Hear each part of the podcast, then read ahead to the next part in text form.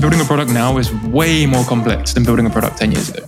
Like, the table stakes have shifted higher, and the stuff that we have to do to solve someone's problem is like tenfold, you know? Like, a product release now has to have notifications, like you're saying. It has to have a decent onboarding experience. The U I has to be, you know, fancy. And so we have to do a lot more work to get a viable M V P up. And we don't want to sit around dealing with infrastructure for four months just to build something basic. Hey, this is Brian, and you're listening to Jamstack Radio, a bi-weekly series where we discuss modern web development with maintainers, founders, and developers. Jamstack Radio is brought to you by Heavybit, the leading investor in developer-first startups. For more information, visit heavybit dot com. If you're interested in being a guest on the show, or if you'd like to suggest a topic, find us on Twitter at Jamstack Radio. Welcome to another installment of Jamstack Radio. On the line, we got Tony Holdstock-Brown. Tony, hello. How are you doing? Hey, I'm very good. Thank you. Thanks for having me. Yeah, uh, pleasure. I mean, we we crossed paths at a Slack, and then we met in person, which is like, every now and then people catch me from like from another thing. I guess in San Francisco, probably way more common. Uh, but yeah, you're like, hey, we're in a Slack together. And I was like, oh yeah. And then um, we started talking about your product, and I was like, oh, you should come on, talk on Jamstack Radio. So want to talk about Inngest, but also first we'll start with who is Tony? How'd you get here? Cool. Yeah, yeah, yeah. Um, it's good to cross paths with you. Uh, I feel like I, as soon as I saw you, I knew you, which is interesting because of the stuff that you've done. So super fun. How'd I get here? It's uh, sort of by chance, you know? I never anticipated moving to America, kind of fell into it, um, but was always in tech. So taught myself how to program when I was a little kid. You know, like back in the day when you would download music on like Napster and whatnot? Yeah. Yeah, downloading music, like there were, there were like Boyz two Men albums. And then like I saw a book on programming and I was like, this seems cool. And uh, downloaded it. So you went from pirating music to to learning programming through pirated books. Yeah, yeah, exactly, exactly. Like, um, and uh, yeah, I taught myself how to program when I was a little kid. Got really interested in, in tech and computers and sort of found my way through that as a teenager to getting a job in, in, in my teens. And uh, been interested in startups ever since. So it kind of makes sense that I'm here, I guess. But um, yeah, fell into it. Yeah, and you know, I didn't know this about you, but like I saw you you did a tour at Docker as well. How did you mm. how'd you get at Docker? Yeah, so back when I was living in New York, we were using Vagrant for a bunch of our stuff. Okay. And Docker had just come about. It was all over Hacker News. I think they just raised their Series B or something. It's like twenty fourteen. So Docker had just come about. And it was all over Hacker News, all over these blogs. And it was talking about you can write once, deploy anywhere, or like a better Vagrant. So started messing around with it locally so that we could improve our dev flow at the company that I was at. And uh, instantly like fell in love with the tool. You know how like a developer tool comes along one time and you're like, yeah. This makes my life so much easier. It was exactly that process. And uh knew that I wanted to work there. So I was doing something on the side um, already uh, for, for a different company and uh, working at a startup, but figured that Docker was the future, as it were, and ended up just straight up cold calling someone there that, that, that had worked there, being like, I really want to work here. I've written a blog post on you and uh, like, can I interview? And so, um, yeah, ended up flying out to San Francisco, interviewed and and got there. Wow. It was around like pre-Kube. So like... What's that? twenty fifteen? Yeah, like there were there were fewer than one hundred people, but still relatively big at the time. Yeah, that's that's amazing too as well. Because I actually I crossed paths with Docker, but as soon as I started writing code professionally, or right before, I met someone who worked for Docker remotely uh, in my hometown, and uh, he spoke at a local meetup and was like, "Oh yeah, Docker, it's the greatest thing ever. You can do this, this, and this." And at that time, I was like. I had just like learned how to deploy to Heroku with uh, Ruby on Rails. Yeah, yeah, good push. Yeah, prior to that, I was like basically just doing like H T M L and C S S and JavaScript. So like I didn't really connect. But then around the time you joined Docker, actually I joined Netlify, uh, and then I knew exactly what Docker was. Amazing, dude. There's so much to talk about with your Netlify journey because like. Obviously, being Jamstack Radio, Netlify had a big deal in, in making Jamstack. They came up with the name. And this is super interesting because I think before then, developer experience hadn't been something that people cared about. Yeah. You know, like if you look at how clouds work now, A W S, it's like infrastructure. You know, you have to figure it all out yourself. You have to do the monitoring yourself. You write Terraform because the U I sucks. And, and the experience is like, not very good. It's just provisioned infra. Netlify came along, changed this entire thing. Yes. And like, it's super interesting that you were there in twenty fifteen, because that was almost like the start of the developer cloud journey. Yeah, it's almost like you can go to this podcast and uh, find the first episodes back in, I guess by the time we shipped, it was late twenty fifteen, and definitely check it out. Yeah, I was in the inception, the conversations in the back room around what to name this thing and what to work on and like the deploy previews. I was actually just talking to somebody about deploy previews and how that came about on a Twitter space yesterday, actually, of all places. Oh, cool. But this is actually a perfect segue, because like what you're working on today, which is Inngest. So like what what is Inngest? Like what what's the problem you're solving? Yeah, for sure. So Inngest is a platform that gives your function superpowers. Excellent. So Jamstack is great. You build A P Is and the A P Is communicate with your client, you know, in like React or Vue or what have you. And serverless functions are really good for H T T P A P Is. They're maybe not so good for business logic. They're maybe not so good for business processes. There's this big push to the edge, and that's all about reducing latency, making your users happy, because your website is faster. But if you're pushing stuff to the edge, you want your latency to, to go down. You want your A P Is to be fast, and that means you need to push work to the background. And how can you do reliable background work on serverless functions? It's kind of an unsolved problem. Uh, you need to tie in different things like S Q S and Lambda. You need to have like this tiered architecture where you have database state or queues, and uh, really, really difficult to set up. And so for quite some time, Jamstack has been about H T T P A P Is and less building your entire business in a serverless manner. We give you all of that out of the box. So with one line of code, you can get retries, reliable functions, scheduled functions, event-driven functions, um, any any provider. Very cool. Yeah, I mean, it's the so around the same time that we're we're both working at Docker and, and Netlify, the serverless mm. infrastructure thing, and like serverless dot com came out. And I think that really kind of solidified this, but also serverless days. Like it was so much serverless, it was like. It was almost too much serverless. It's like, it was almost a meme at a certain point. Yeah. But it's also true, like building infrastructure around just a bunch of Lambda functions or a bunch of serverless infrastructure, it's a, it's a painful thing to manage, uh, especially when you start, you you take a, a uh, like a step back. I think I um, was it last year, everyone got the notification, like if you had an old running node serverless function, you need to update it. And like in my mind, I'm like, oh man, I've got hundreds of these things. Like I'm just building projects left and right. Yeah. And I'm like, I guess these things are now going to be sunset because I don't want to update all these things. Yeah. But it was that's how it was. They were a dime a dozen. It's like, oh, I can do compute without paying out of pocket. Like my my A W S bill has been like thirty-five cents for the longest time. Right, right. Like I mean, it, it makes a lot of sense. It, it's a, a super nice way to do things in theory, but like the classic example that I kind of think about is like just just something as basic as sign up. Like, cool, you can use Clerky, you can use Descope, you can use what have you for auth, but you still need to do a bunch of stuff in the background. Yeah. Like a user signs up, there are like five things that happen, you know, send them a welcome email. You might want to add them to, to Zendesk or like any provider, Stripe. And all of this stuff needs to happen in the background immediately. And and do you do that in your A P Is? No, you want this to be reliable. You don't want any of them to fail. And so like serverless is great. Managing all of this is a real problem. And there are different frameworks, like serverless framework is, is, is great.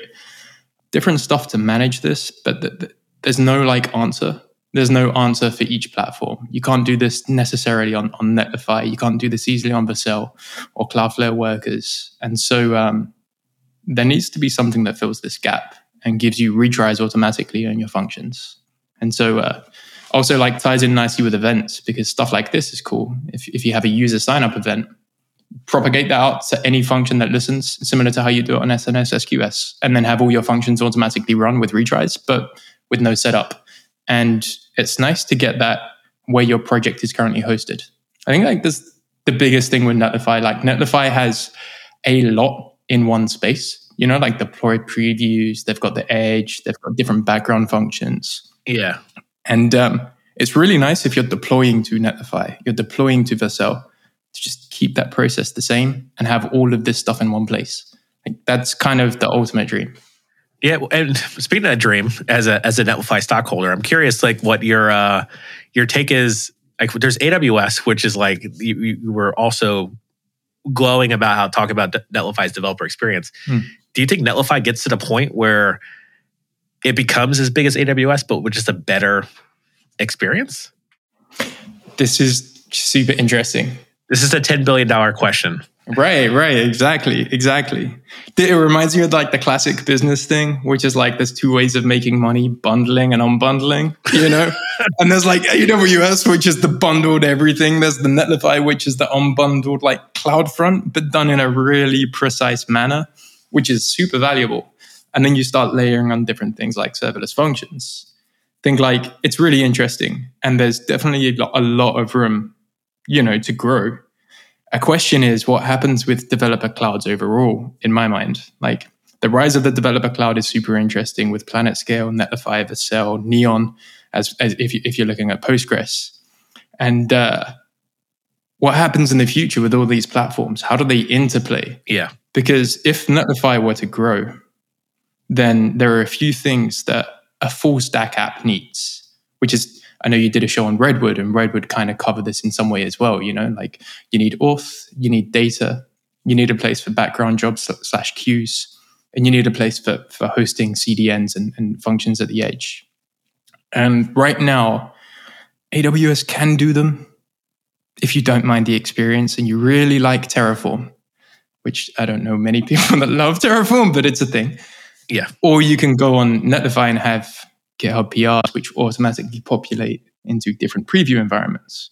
And so I'm wondering how all of these different things work with each other in the future. PlanetScale branches that work with Netlify P Rs, that work with kind of ingest background functions.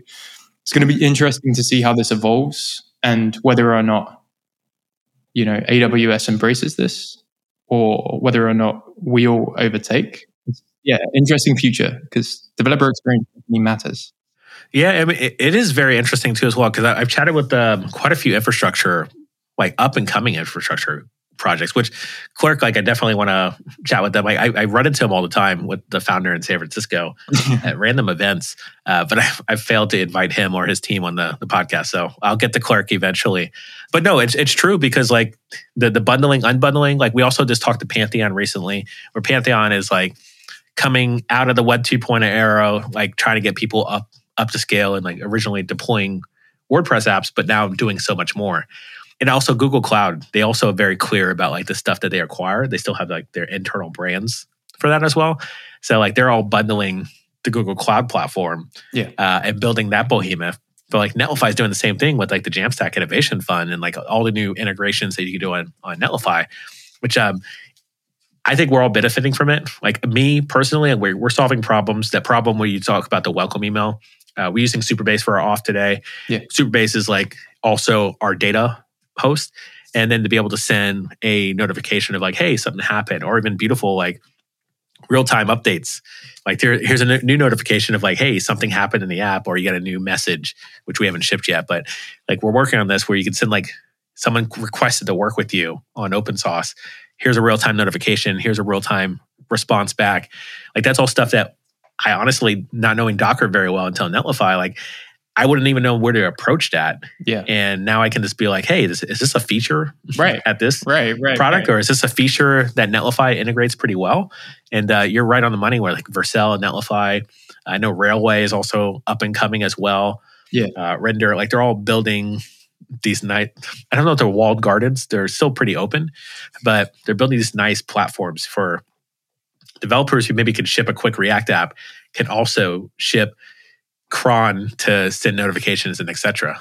Yeah, right, right, right. I think like this is the most important thing in the last ten years in the developer space. Is like, I don't want to be an expert. I don't want to be a PhD in learning how to do Kafka topics, back off, idempotency, retries. You know, we don't want to do that with databases. We don't want to learn how Postgres WoW works, and we don't want to have to set up replication and failover. Um, we just want to know like, I need this feature. What's the best way to implement it? And has a lot of the details been taken care of for me? Because like ultimately, building a product now is way more complex than building a product ten years ago.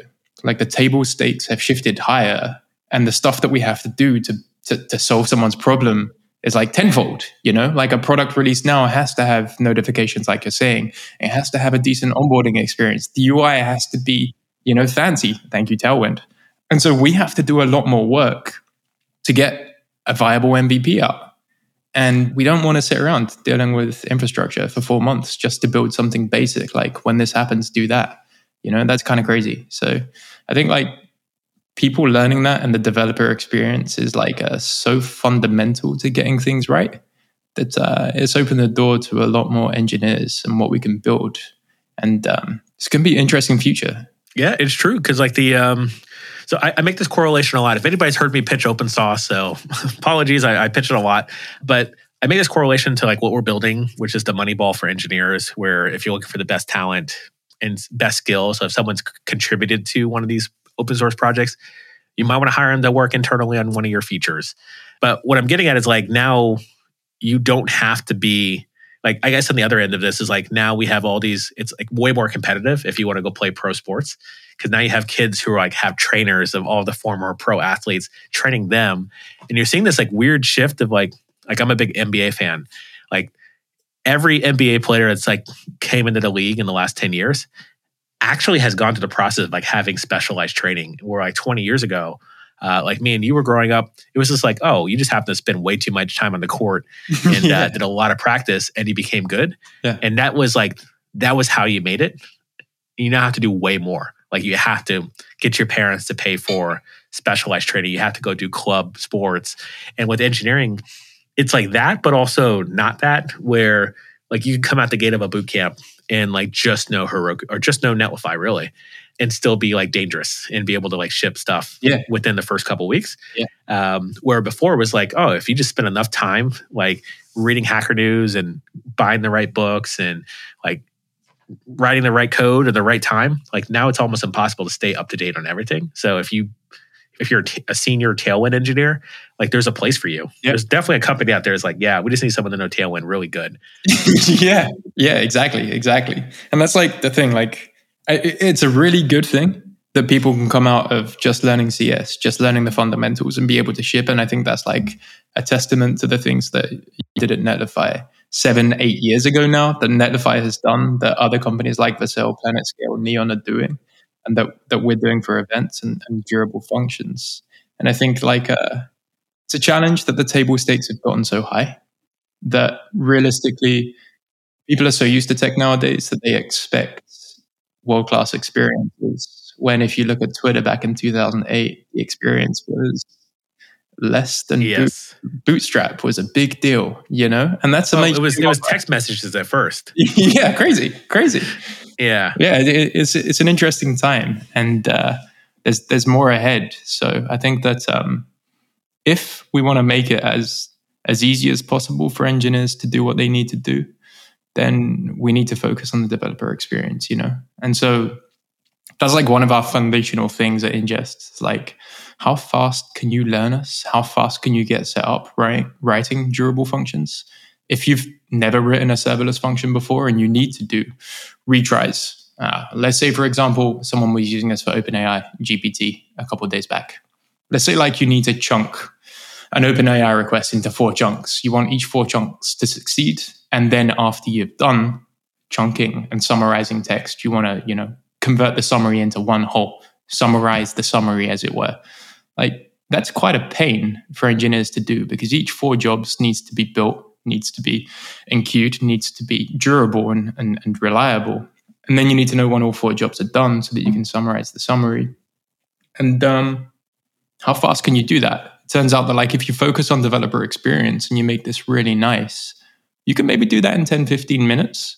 Whereas realistically, if you were looking at S Q S, it might take you a few days to, to set up the queue, to set up Lambda, to do the end-to-end testing. And so um, we're going to have to do more as a practice, you know, as a as a profession, and we need tools that enable us to work faster. one hundred percent. So I I wanted to ask, because we spent some time talking about the the higher level and the problem, like where the state of the ecosystem is, uh, but like what was the story that got you into this building this and solving this problem?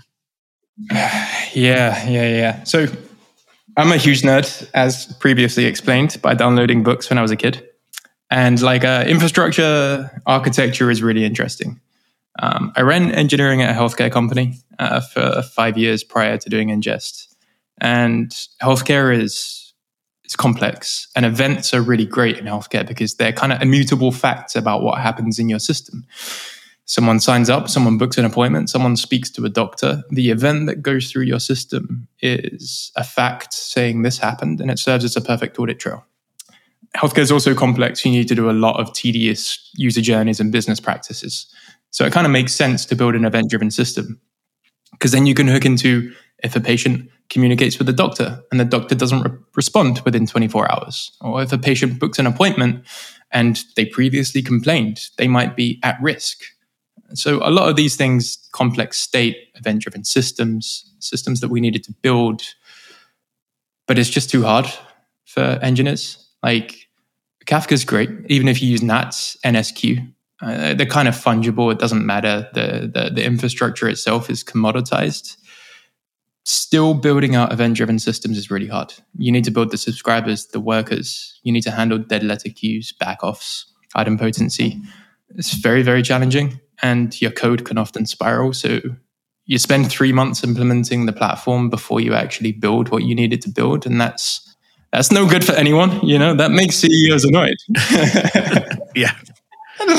And so there needs to be a better way to do this, because fundamentally it's the right way to do things. Like you read Brian Fowler's like patterns and system architecture docs. You read like data-driven applications. It's the right way to do things, but it's too complex for the average engineer. So instantly in my mind, I was like, there needs to be a better way to do things, because every company that you use already uses events. You know, like you might use Customer I O. Everyone's probably used Segment or heard of it. You use things like Amplitude for your product analytics, and it's all events. You know, like when a user does this, I want to track it. And as engineers, why is it so hard for us to leverage events in the same way? You know, like we have to f- mess with this infrastructure to get it set up. So like the intersection of the things that you did at Netlify, that Netlify and Vercel are doing with, with developer experience and serverless, the developer cloud, is really interesting, because this doesn't exist for events. And so um, really wanted to make it easy and show people the power of events. That's really the mission. Like, how can you make event-driven programming accessible to everybody? How can you make reliable functions accessible to everybody? And uh, yeah, that, that's where it came from. Very cool. So, like, where in the trajectory are you guys? Like, I'm, you've got you've got a product that's live and, and ready to go. Mm. Uh, how big's the team, and like, what are you guys working on today and and next? Dude, wild, wild. The team is only four. Um, we've rebuilt a wild queuing system that's based off of this paper from Apple that powers every phone's queues, and the product like works end to end. We've got the S D K out. Uh, we we hired this guy Jack, who's fantastic at TypeScript. Uh, designer Ed, who's designed our website and is redesigning our product, is incredible. And then uh, co-founder Dan, who is also incredible. Um, and uh, the product works. You know, people are using it end to end to build out crazy systems on Vercel, crazy systems on Netlify. Uh, we kind of work anywhere, actually. We deploy to any cloud. We work via H T T P. So you can use our S D K, deploy your functions as you normally do, and get queues, background jobs, scheduled functions, reliable functions, step functions on any platform that you're currently using. And like people are building wild stuff. Uh, so someone was doing, yeah, Chat G P T, OpenAI. And it's kind of annoying because your functions have got ten second time out. But we do step functions that can be parallel. So this guy like chunks his input, one event, to like ten parallel A P I calls. We invoke that H T T P function ten times in the background with Memoir's data. And so each A P I call runs in its own ten second time limit. Uh, and then once those steps complete, the function progresses, runs another step to summarize everything, which is its own ten second time limit. And then like a product is just like powered end to end with the platforms that you have used for eight years without changing a thing, bypassing all sorts of time limits. And like if, if OpenAI goes down, which it goes down a lot, it will just like retry automatically. You don't need to build any queues. Um, so that's amazing. We like power a, a bunch, um, but we've been relatively quiet because, again, like the developer experience is so important that we want it to be really smooth. You know, like we've got Inngest Dev, runs locally, uses the same executor that uses in the cloud. So you can test everything end to end locally, but with like a yarn dev. And like the entire process for us is, is so important that, uh, honestly, you're the first person that we're really telling outside.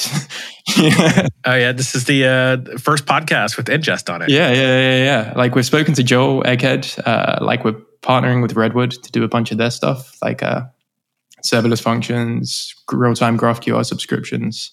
Um, they're amazing people, but uh, a lot of that stuff hasn't really made it out to the world yet because we're just working on it. So it's pretty early, despite people using it for real things and businesses using it for real things.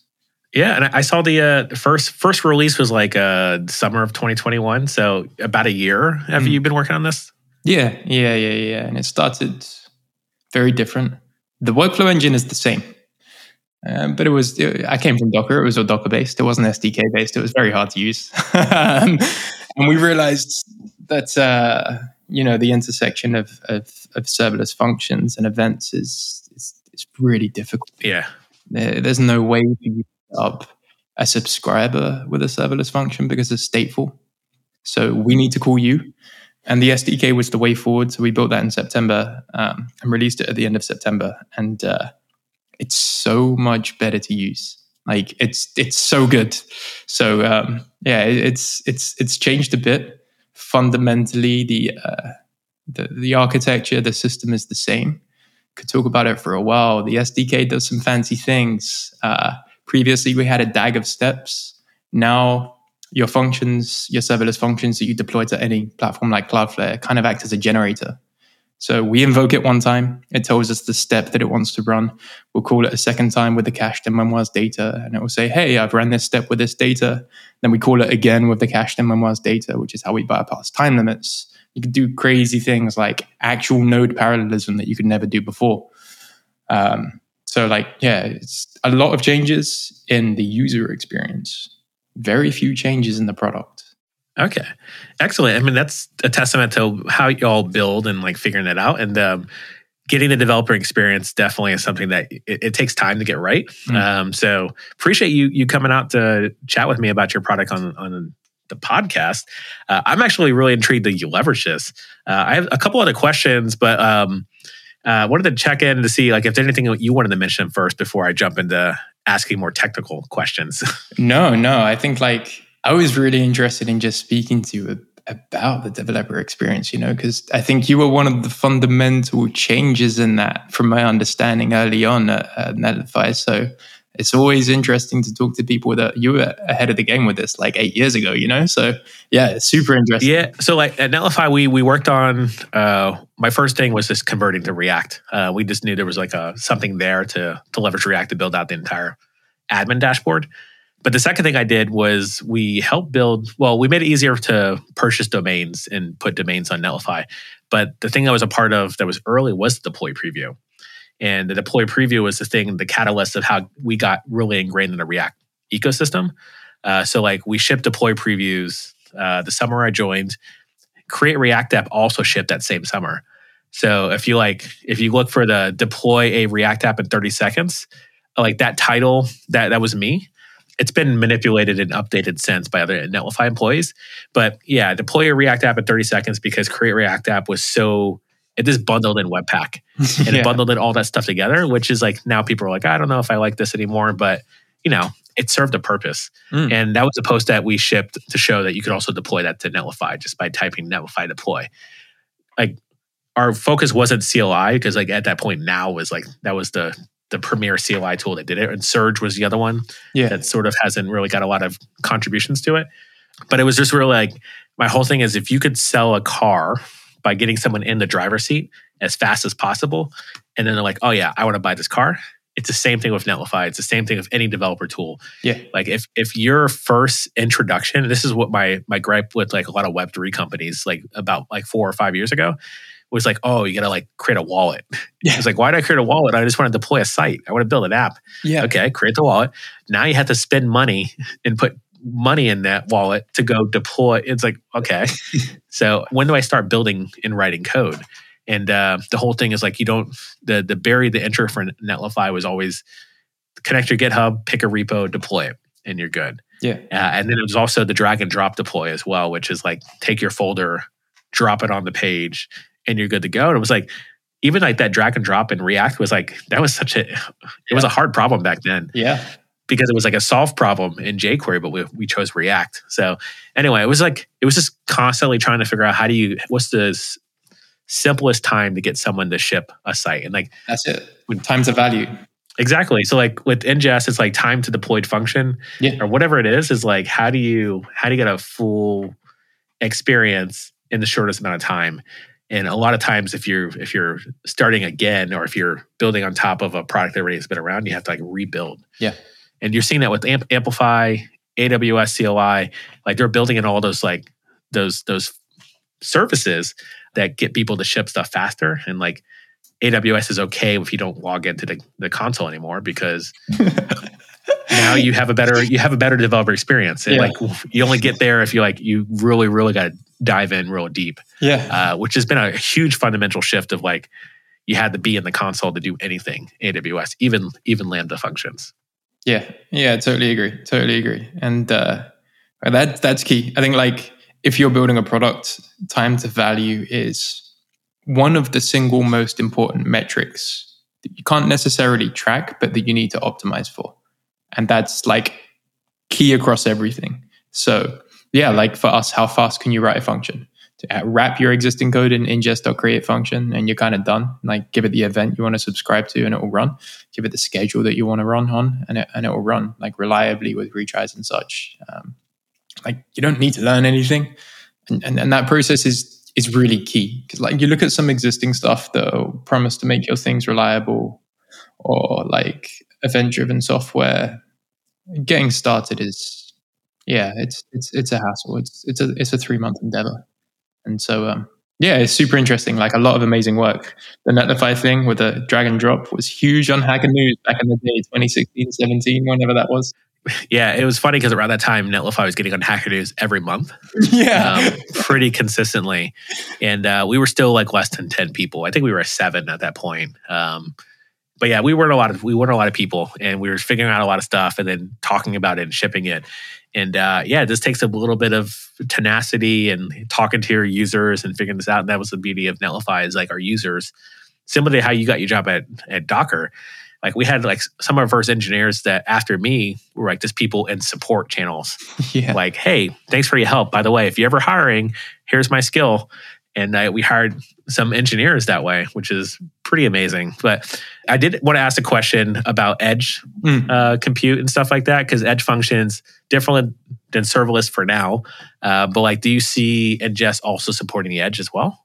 Yeah, yeah, yeah, yeah. So number one, yeah, we can run on the edge, but we can run anywhere because it's H T T P. So you can deploy us to the edge by literally just importing the serve handler that runs on Cloudflare Workers or Node V eight. The way I see us best supporting the edge is actually offloading work in the background. So let's say your sign-up A P I is on the edge because sign-up needs to be fast. When a user signs up and you want to do the background work, like add them to Intercom, add them to Stripe, send an email, manage a drip campaign, you know, you want to send over one single event and then have five functions run at once. You don't want to add a job to five queues because that will slow down your edge function. That'll increase latency. And that's what this was all about, increasing the user experience. So the best way to do these sorts of things is user signs up, send an event, which is, you know, milliseconds. And then in the background, have your functions add something to Stripe based off of that event. Create a drip campaign that will wait twenty-four hours. Maybe on the edge as well, using Inngest, just tools.sleep twenty-four hours, and then send an email. In that way, everything is so much faster and every everything is so much better. The experience is just easy. It's like send an event, add tracking to your app, add metrics to your app that are organized in the background. And then whenever you need to extend business logic, you can hook into that event, write the logic you need to do, deploy it to any platform, whether it's the edge or just regular serverless functions. And you're kind of good to go. And in, in that way, your A P I is going to be as fast as possible. And that's like the best experience. So I think no matter what happens with the edge, if you're really trying to live up to the, the best experience and, and the lowest latency, you're going to have to do something like this. It will be Inngest-like, because an event and fan out is the only way to make this experience really smooth. Yeah, I mean, uh, I, I'm tracking with you, and uh, looking forward, honestly, looking forward to all this sort of advancement that folks are doing on the edge and making it viable uh, to like leverage. And uh, yeah, happy for folks like you to figure this out so that I could just, you know, pay my monthly fee uh, and like be able to have access to it. Classic, yeah. Well, we want it to be accessible to everybody. So the free thing is always something that's going to exist forever, you know? Um, super important. I think like that's one thing that Netlify Vercel has done really well. Just allow anyone to use it, you know? Same as GitHub. The developer experience and empowering developers is is important. So that needs to be always persistent. Yeah, one hundred percent. So speaking of accessibility, um, how do folks get started with Inngest today? If they've, they've they're they're tracking what everything you've said so far, what's like what's the first step? Uh, first step is go on inngest dot com slash docs, read the docs. It's it's literally a yarn install, and then you can create a function and then run like Inngest dev locally, and everything will automatically tie together. You know, yarn dev, Redwood app, Next app. Whatever you're using is going to talk to the dev server automatically, start running functions whenever you send events. You don't need to do anything but literally implement the S D K. And once you push that live to Netlify, there's a Netlify plugin that will communicate with us, automatically deploy your functions to the account, and then we'll start calling your functions in the background whenever you send the event or whenever the, the cron schedule occurs. So super easy, just inngest dot com. Takes a minute to add the S D K to your existing project, and you don't need to change anything. Uh, everything will just work in the background as you would expect. Cool. Well, I actually hit the uh, authorized GitHub, and uh, I'll actually be checking it out because, like, we we are actually we're not actually leveraging a lot of Netlify functions. We do have um, like at Next.js, we do have one A P I request to manage login uh, and like checking to see if people are logged in. So I think that's the only function we have so far, but we're doing a bunch of stuff on the, the A P I in in the background. Yeah. So there's a lot of a lot of things that we could actually benefit today at OpenSauce. So I'm going to give it a little check, uh, read some documentation, and then send it over to the team to uh, to see if they have any interest in it, and we can sort of scope that out. But yeah, I'll have my people talk to your people. So I, I did want to transition us to the picks. So these are jam picks, things we're jamming on. Could be music, food, everything's on the table. Uh, and if you don't mind, I'll go first. Um, so I've got a first pick, which is Goodtimer. Uh, I just recently joined Techstars uh, with OpenSauce. Super excited about that. Uh, Goodtimer is part of our Techstars cohort. So only twelve companies of the one thousand that interview get chosen. Uh, and this is one of them. And I was really excited about this because I've got a four-year-old. And Goodtimer is basically, it's this little robot. It's not. It's like a kind of like an uh, Amazon Echo device, similar-esque. But you don't really talk to it. It talks to you. And it's like essentially a clock that every segment of time, if the child is doing good and teaching the timer good habits, uh, it gets a token.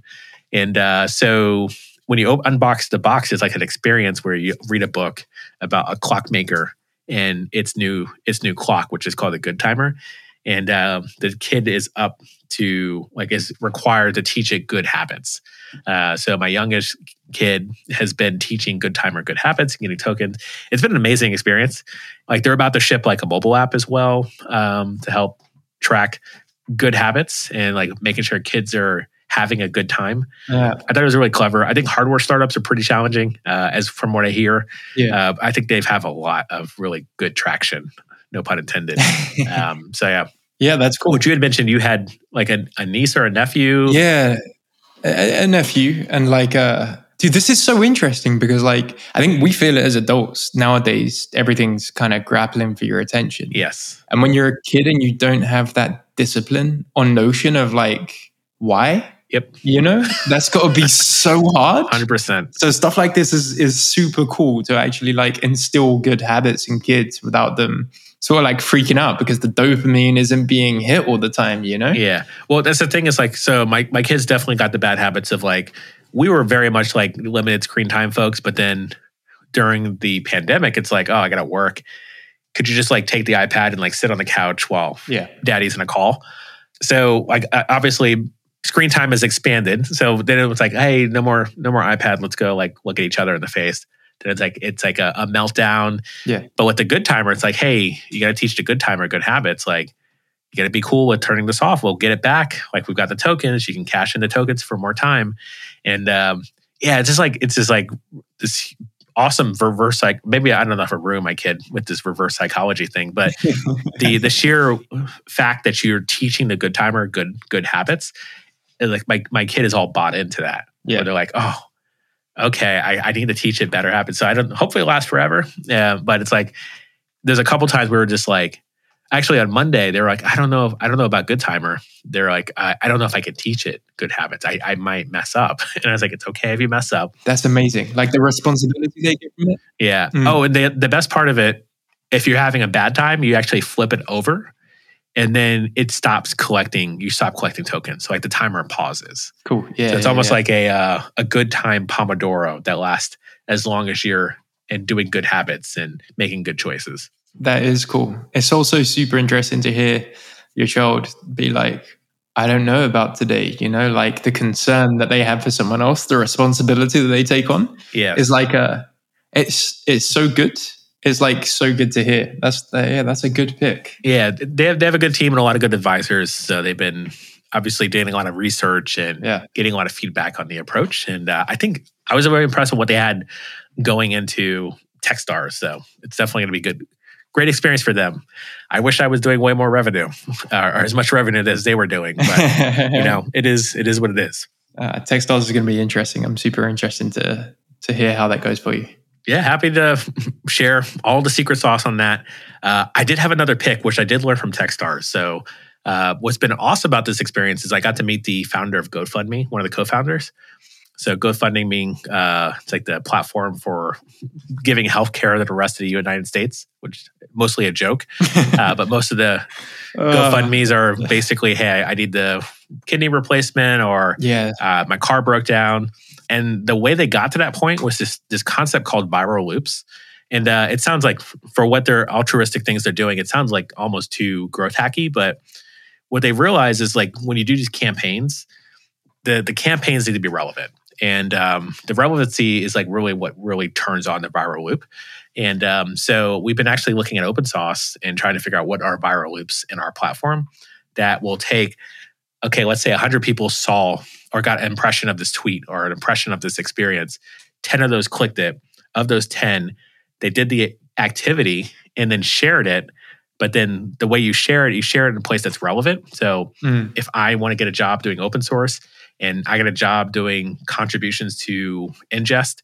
And that contribution to Inngest got me noticed by Netlify, which now I have a full-time job at. Now that story gets shared to another one hundred people. Another one hundred people click the button, do the contribution, and share it. So like, we're still figuring out what the actual the loops are. But like once I, I talked about the actual real variable, which is relevant, it's good to share it, but it, it also matters who's sharing it and where. Which I think you could attest as a founder, getting intro to people like V Cs. It is about who intros you. It is about like the timing as well. So as far as our product goes, like we're really trying to sort of pull those levers and start getting more people on the platform. Yeah, that's interesting. That's interesting. It's almost like the, is, is it like the K factor in social platforms? It, I think that's what it's called. Yeah. And the K factor is similar to like the R factor in disease, about how fast things spread. Yes. And if the K factor is above one, then like more than one person is sharing it when they receive it. So naturally it will grow. Yes. And the viral loop is about how fast you can build out that K factor and the, the levers you can use. Yeah. And that's that's also what's so important about having a, a good developer experience. Because if you get a bunch of people looking at your project and clicking and like, hey, the promise was there, but when I got there, the promise was not there. Like you do want to make sure you build a good product too as well. Yeah, one hundred percent. one hundred percent. Yeah. It turns out that like a... One thing that you don't really appreciate is just distribution, you know? Yeah. Like it turns out that distribution is so important. And like you take it for granted in the in the things that you do day to day. Like, you know, you want a new T V, L G, Sony, whatever. They've got like distribution figured out, like classic example. But even then you look at like new things that are coming out, like how did Docker get its distribution back in twenty fourteen? You know, like word of mouth, new tech, but distribution is is everything. And like the viral loops, it makes sense, you know? It's nice and sad that GoFundMe is is is used for such good and that people have to do that. It's kind of why I wanted to work in healthcare. And like, for better or worse, you know, it's it's good that the viral loops worked to help them in a way. Yeah. So yeah, that's cool. That's cool. Uh, so much, dude. I'm gonna message you after this. Just just sharing ideas, sharing notes about sure. it. Yeah, this is cool. one hundred percent. And anyone listening, you know, hit me up. I, I love talking shop like this. It's like one of those things I don't do enough of. Like the whole developer experience. It's like I just do it and I talk with my team about it, but I don't do a lot of like podcasting and blogging about that aspect of my, I guess, my life. But it's like I love like just talking shop about it. I just don't think, oh yeah, I should talk about my strategy for content creation yeah. and how we were able to scale content at Netlify or content at GitHub. And um, yeah, anyway, uh, I digress. I will give you space. Do you have any picks for for us? Yeah, yeah, technologically and then and then non-technologically. The technological pick would be OPA, Open Policy Agent, which is just a uh, genius bit of software written by people that I'm ashamed to say I don't know the names of. And essentially, these these amazing developers have contributed O P A, Open Policy Agent, to C N C F, I believe it is. Essentially, it does A B A C, attribute-based authorization slash access control. And uh, why is that good? Well, everyone knows R B A C. I'm in this role. I can do this. Yay, I'm an admin. Oh, I'm not an admin. You can also do that with A B A C, you know, and you give them the role attribute. But you can do crazy things with it. Like, uh, for example, at the healthcare place, doctors of this clinic should be able to see these patients, attribute-based, because patients have a clinic I D, doctors have a clinic I D, and so on. So you can you can do authorization that way. You can do crazy things like if a user requests access to your customer support team and they've confirmed this customer support member can have access to my account, then give them access. So all attribute-based, absolutely genius way of doing things. Comes with its own little language and tests that you can write. Um, super easy to integrate. Yeah, amazing uh, technologically. And I think it's the underpinning of a bunch of a new wave of uh, auth startups that are coming out. Basically everything that I know that I've seen recently uses OPA under the hood. And um, yeah, so good, so good. Yeah, interesting. Yeah, this is this is like the fascinating thing is like we we started this conversation talking about like how Netlify changed the developer experience and like now people approach like how you interact with your previewed staging deployment is like it's a it's a given. Hmm. Like staging deployment is the thing you just get because you connect to your GitHub repo, and now with authentication now like I haven't actually seen this trend because uh, obviously I haven't had the newer authentication tools to come on board and, and talk through this, but hmm. uh, I know like. Um, Okta slash Auth zero are making a lot of different changes in their product and doing a lot of really cool things around Auth, uh, but also Clerk. But yeah, this is why I do this podcast. I, I love talking to folks uh, about what they're excited about because then I can get excited about it without doing all the research and they just give me the, the links to read. Yeah, yeah, yeah. O P A is great. It's, uh, it's very, very, very cool. The second one would be a book, actually. I don't, I don't read too much except for nonfiction now. I have a selection of books next to me about product traction, innovation, that sort of stuff. But there's one really good fiction book. Actually, I think most people know Aldous Huxley from A Brave New World, but his last book was this book called Island. And it's sort of like A Brave New World, but less dystopian. Still kind of crazy about this guy that lands on a forbidden island. And the island have eschewed the rest of the world to focus on mindfulness. So there's elements of like Buddhism versus capitalism, like intention versus non-intention, presence, mindfulness versus getting carried away with life. And it's um, honestly the same themes as A Brave New World, uh, blends in so much good stuff. And it really makes you think about life. It really makes you think about just like how you can act and uh, how you go about life in general. Amazing book, like complete work of fiction. But uh, incredible, and would definitely recommend it just for the themes that it that it strikes on. Like, uh, yeah, so many powerful things in it. So really, really good. Cool. I'm, I'm definitely going to check it out. Uh, I've got a huge, a huge list of books I've been reading, uh, but I, I do a bit uh, a bit of fiction as well. Um, but I've been reading with the the kids at night, which is like been a very rewarding experience. Of like, okay, from five o'clock to nine o'clock, stop working. It's like focus time for the family. Uh, and I'm, I'm I'm allowed to go back and work after nine, ten o'clock. But like five to nine, I'm part of the process, part of the system. And uh, so we've been reading a lot of old books like the uh, Charlie and the Chocolate Factory we're, we're actually reading right now. And um, I read it at my son's age. Uh, his age now is nine. And I read it, I think, at eight. Yep. And so he's like not in the sort of curriculum today for his, what he's, his school. But I'm like, hey, I've got a book for you. Yeah. Let's read it. Hopefully it's appropriate nowadays because, you know, culture changes, but, you know, so far so good. Yeah, that's crazy. I think like it's super interesting that you touch on that because like it turns out that like discipline is really important as well. And honestly, like you do your own company. Uh, it's so important to have a life outside of that, and family are the most important thing. So it's it's like really good to hear. And um, discipline is underrated. A lot of people think that motivation is the thing that you need in life to uh, to do things, and it turns out that discipline is is more important. I think other people have talked about this way better than I can. You know, um, like uh, if you ever look at people's talks on YouTube, motivational talks, I think. Uh, So many people have got impressive talks about discipline, but the ability to shut off between five and nine and give your family attention is huge. Yeah. It's tempting to keep going, but I know yeah. that work's not going anywhere. Like it'll still be there when, when everyone goes to sleep. Yeah, exactly. Exactly. And like, honestly, what's the incremental improvement that you're going to get after doing a ten hour day after five? You know, like sure, there's times in which you might need to do that. But honestly, like you look at the negative impact that it has on family, especially your kids at that age, you know, like the presence, this time you never get back. one hundred percent. Yeah. Yeah.